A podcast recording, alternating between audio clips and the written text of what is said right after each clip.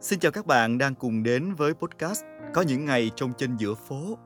Tôi là Phạm Minh Mẫn và hôm nay tôi sẽ tiếp tục kể cho các bạn nghe về một trong những ký ức rất thân thương và tôi đã đặt tựa cho bài viết trong quyển sách này là Cây thước bản thần thông.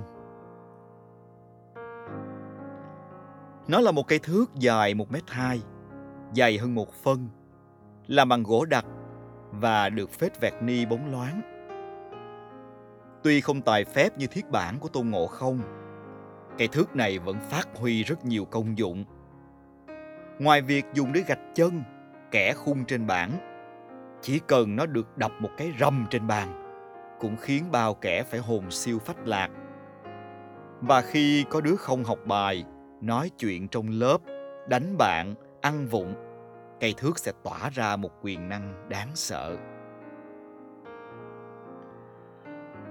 Cô Nhung lúc nào cũng cười khi tụi tôi về thăm và nhắc đi nhắc lại cái món bảo pháp lợi hại của cô năm nào.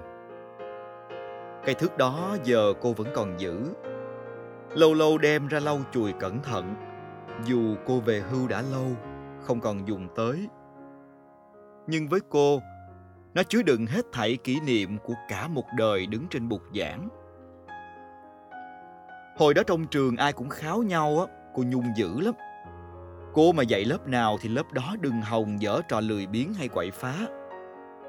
Trên tay của cô lúc nào cũng sẵn sàng một cái thước bóng loáng. Có thể nhanh chóng hạ gục bất kỳ một phần tử nào chống đối. Thế rồi năm lớp 3 và cả lớp 4, cô nhẹ nhàng bình thản vô lớp tôi làm cô giáo chủ nhiệm. Tận 2 năm liền. Cô Nhung hỏi, bộ hồi đó cô dữ lắm hả mấy đứa? Cả đám đồng thanh, dạ, dữ lắm và cười vang. Đứa nào mà hay viết sai chính tả, cô bắt chép đi chép lại đến khi không còn sai nữa thì thôi. Đứa nào tới lớp 3 rồi mà làm mấy phép cộng trừ đơn giản không xong á, giờ ra chơi, cô cho thêm mấy bài tập, bắt ngồi giải khi nào đúng thì mới được ra khỏi lớp. Còn lỡ đi trễ, ăn vụng hay copy bài bạn, cô sẽ bắt sách nước tưới hoa 10 giờ cả tuần liền. Lớp người ta, nếu đứa nào ham chơi chưa học bài hay gây gỗ với bạn, thầy cô chủ nhiệm của tụi nó chỉ khẽ tay vài cái. Còn lớp tôi mà giống vậy, cô Nhung sẽ bắt quay mặt vào tường, dùng thước đánh vào mông thật đau.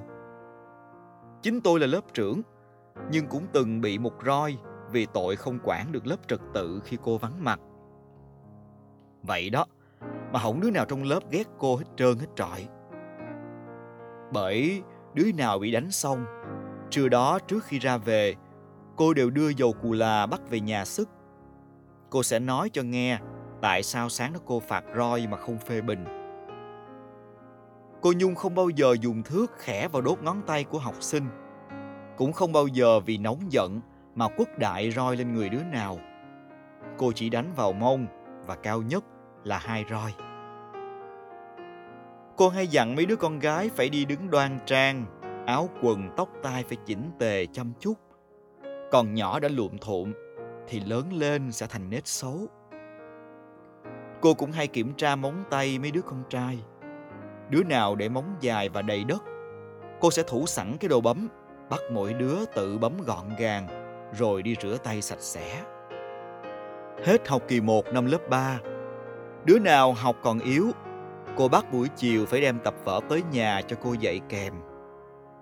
Có mấy đứa phát hoảng không dám về nhà kể với ba má, vì một là sẽ bị ăn đòn, hai là nhà tụi nó cũng khó khăn, không có tiền đi học thêm. Nhưng mà cô Nhung đâu có lấy tiền. Sáng bận rộn ở lớp, chiều cách ngày cô cần mẫn kèm cho từng đứa còn yếu toán, kém văn. Đã vậy, cô còn hay nấu chè cho tụi nó ăn. Vậy nên ban đầu chỉ có vài đứa học yếu đi học. Dần dần, lớp học thêm của cô Nhung buổi chiều đông hơn hẳn. Nhưng mà cô không thấy phiền. Đứa nào thích tới học cô cũng dạy. Có mấy lần học xong, cô kêu ở lại ăn cơm chiều với cô. Rồi cô đi hái lá dong, lá ớt vô nấu canh với tôm. Món ăn ngộ hết sức. Ở nhà má tôi chưa bao giờ nấu. Cả đám học trò quay quần dưới đất dành ăn. Lúc đó mới thấy cô cười, không còn nghiêm khắc như trên bục giảng. Hồi đó cô Nhung thường xuyên kiểm tra tập vở từng đứa. Đứa nào viết chữ cẩu thả, xé vở để làm diều gấp máy bay, hoặc để tập vở lem luốc, cô sẽ phạt hai roi. Đứa nào viết chữ kha khá rồi, cô sẽ bảo phải siêng tập viết hơn nữa cho chữ đẹp. Cô nói nét chữ là nết người. Người siêng năng cầu tiến thì nét chữ tự nhiên thẳng thóm đẹp đẽ. Ai ẩu tả, không biết nâng niu tập vở thì cũng giống như không biết trân trọng chính bản thân mình. Tụi tôi không cảm nhận được sự nghiêm khắc trên lớp của cô có ý nghĩa như thế nào. Càng nghĩ những buổi học kèm ở nhà cô chủ yếu để chơi đùa là chính. Cho đến tổng kết năm lớp 3, cả lớp mới hết hồn khi lớp mình có tới 3-4 đứa học sinh giỏi. Hơn chục học sinh tiên tiến và đặc biệt không có đứa nào phải thi lại. Và lớp tôi cũng lần đầu tiên có một giải nhì vở sạch chữ đẹp cấp trường của nhỏ Nga, lớp phó học tập. Đó là kỳ tích của một lớp vốn học hành làng nhàn như lớp tôi so với mấy lớp nổi tiếng học giỏi khác. Đợt đó, ba má thằng Bình thằng Hữu lên trường cảm ơn cô Nhung rối rít vì hai năm trước lần nào tụi nó cũng bị thi lại. Học toán lúc nào cũng toàn sơi trứng ngỗng. Rồi có một bữa nọ, thằng Hải tự nhiên phát biểu. Tao thấy thì ra cô mình cũng không có dữ lắm ha. Cô giữ vừa. Con nhỏ nữ liền đế thêm mà tao thấy cô cũng đẹp nữa. Mấy đứa khác lập tức nhao nhao. À, à, à, đúng rồi, đúng rồi. Thiệt tình mà nói, cô Nhung không giống như miêu tả trong bài hát hồi nhỏ tụi tôi hay nghêu ngao. Cô giáo em người xinh xinh, cô hay cười, mắt cô long lanh. Vì năm cô chủ nhiệm lớp tôi, cô đã ngoài 40 rồi. Tóc cô lúc nào cũng búi cao gọn gàng, chứ không xõa ra dịu dàng như các cô giáo khác. Cô luôn đeo một cặp kính gọng đen khá to, nên tụi tôi cũng không để ý mắt cô có long lanh hay không nữa. Mà chắc đứa nào cũng bận liếc cây thước bản trên tay cô, nên không còn nhớ ra thứ gì khác. Con nữ quả quyết là cô đẹp, vì cô mặc áo dài nhìn rất sang.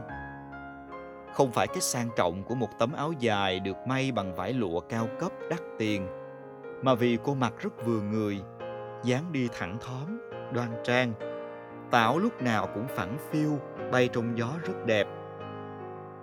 Điều đặc biệt là cô Nhung rất thích mặc áo dài. Và cô mặc suốt cả tuần, dù nhà trường quy định giáo viên nữ chỉ cần mặc vào thứ hai và thứ bảy là đủ. Mấy đứa con gái còn phát hiện ra cô Nhung rất mê bộ áo dài màu xanh ngọc vì cô mặc nó suốt. Học với cô hai năm ít nhiều lớp tôi cũng bị ảnh hưởng bởi tính cách của cô. Mấy đứa con gái luôn chịu khó ủi áo quần thẳng tắp mỗi khi đi học. Đám con trai tay chân đầu tóc sạch sẽ gọn gàng. Những đứa chữ xấu như gà bới, rồi cũng tự giác tập viết khi thấy xung quanh chữ đứa nào cũng đẹp hơn. Tụi tôi đều cố gắng viết chữ đẹp giống cô, tại chữ cô đẹp lắm. Má tôi lần nào coi sổ liên lạc cũng trầm trồ vì chữ cô phê trong đó. Dặn tôi là con cố gắng rèn cho giống vậy. Mỗi đợt 20 tháng 11, má đều gói mấy cục xà bông thơm cho tôi đem tặng cô. Dặn tôi thiệt kỹ là má gửi lời cảm ơn cô nhiều lắm. Mà nhắc tới 20 tháng 11 mới nhớ. Hồi đó quà tặng của đám học sinh nhà quê rất là ngộ. Đứa thì xà bông, đứa thì bịch bột ngọt hay lon sữa ông thọ có khi sẽ là cuốn sổ tay hay cây lược chải đầu. Thậm chí má con nữ còn tặng cô mấy ký tiêu ăn dần vì nhà nó trồng tiêu. Và cô sẽ xử lý gọn gàng mớ quà đó luôn hôm tụi tôi ghé thăm. Bánh kẹo á thì cô khui ra cho cả lớp liên hoan. Đường, sữa hay sắp vải thì cô xin phép những đứa tặng gói lại thành một gói mới. Biểu tụi tôi chơi ở nhà cô xong thì ghé nhà cô chủ nhiệm lớp 1 và lớp 2 thăm rồi tặng dặn lớp tôi đừng chỉ nhớ và thăm một mình cô. Cô thường chỉ giữ lại cuốn sổ, cây lược hay mấy món quà kỷ niệm nhỏ nhỏ. Cô nhung bây giờ đã hơn 70 tóc cô vẫn búi cao, nhưng đã bạc gần hết. Cặp kính trên mắt của cô bây giờ đã là cặp kính lão. Có cột thêm một sợi dây vòng qua cổ để cô không làm rớt. Dù vậy cô còn minh mẫn lắm. Cô vẫn nhớ tên từng đứa khi tụi tôi tìm về. Vì lớp tôi ngày đó khá đặc biệt, được cô chủ nhiệm tận 2 năm liền. Những kỷ niệm mỗi lần gặp nhau được cô trò đem ra kể lại. Tôi luôn tin là những bài học đầu tiên và thầy cô mình tiếp xúc những năm tháng tiểu học ảnh hưởng đến cách nhìn nhận, tính nết, thói quen của mình sau này rất nhiều.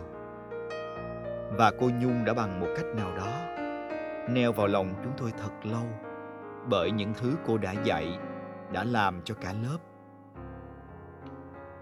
Hai năm gần đây cô Nhung đi dạy trở lại nhưng là dạy cho mấy lớp học tình thương ngoài ủy ban xã người ta tổ chức. Cũng vẫn là những đứa nhóc 8-9 tuổi, hệt như tụi tôi hồi đó. Rồi mỗi tối, cô lại cầm cụi đi bộ tới lớp, miệt mài chỉ cho từng đứa viết chính tả, đếm từng con số, kiên nhẫn bắt tụi nó rèn từng nét chữ của mình, bởi với cô, nét chữ là nét người. Có hai thứ mà cô vẫn duy trì thói quen đến tận hiện tại cho mỗi tối lên lớp. Ấy là cô luôn mặc áo dài, vẫn được ủi thẳng tắp và trên tay cô vẫn cầm theo một cây thước bản. Hệt như năm ấy cô bước vào lớp tôi. Cảm ơn các bạn bởi vì đã lắng nghe trọn vẹn podcast ngày hôm nay và một ký ức thân thương mà tôi đã chia sẻ. Hẹn gặp lại các bạn trong những tập tiếp theo của podcast, Có những ngày trong trên giữa phố. Nhớ đón nghe tôi nhé. Bye bye.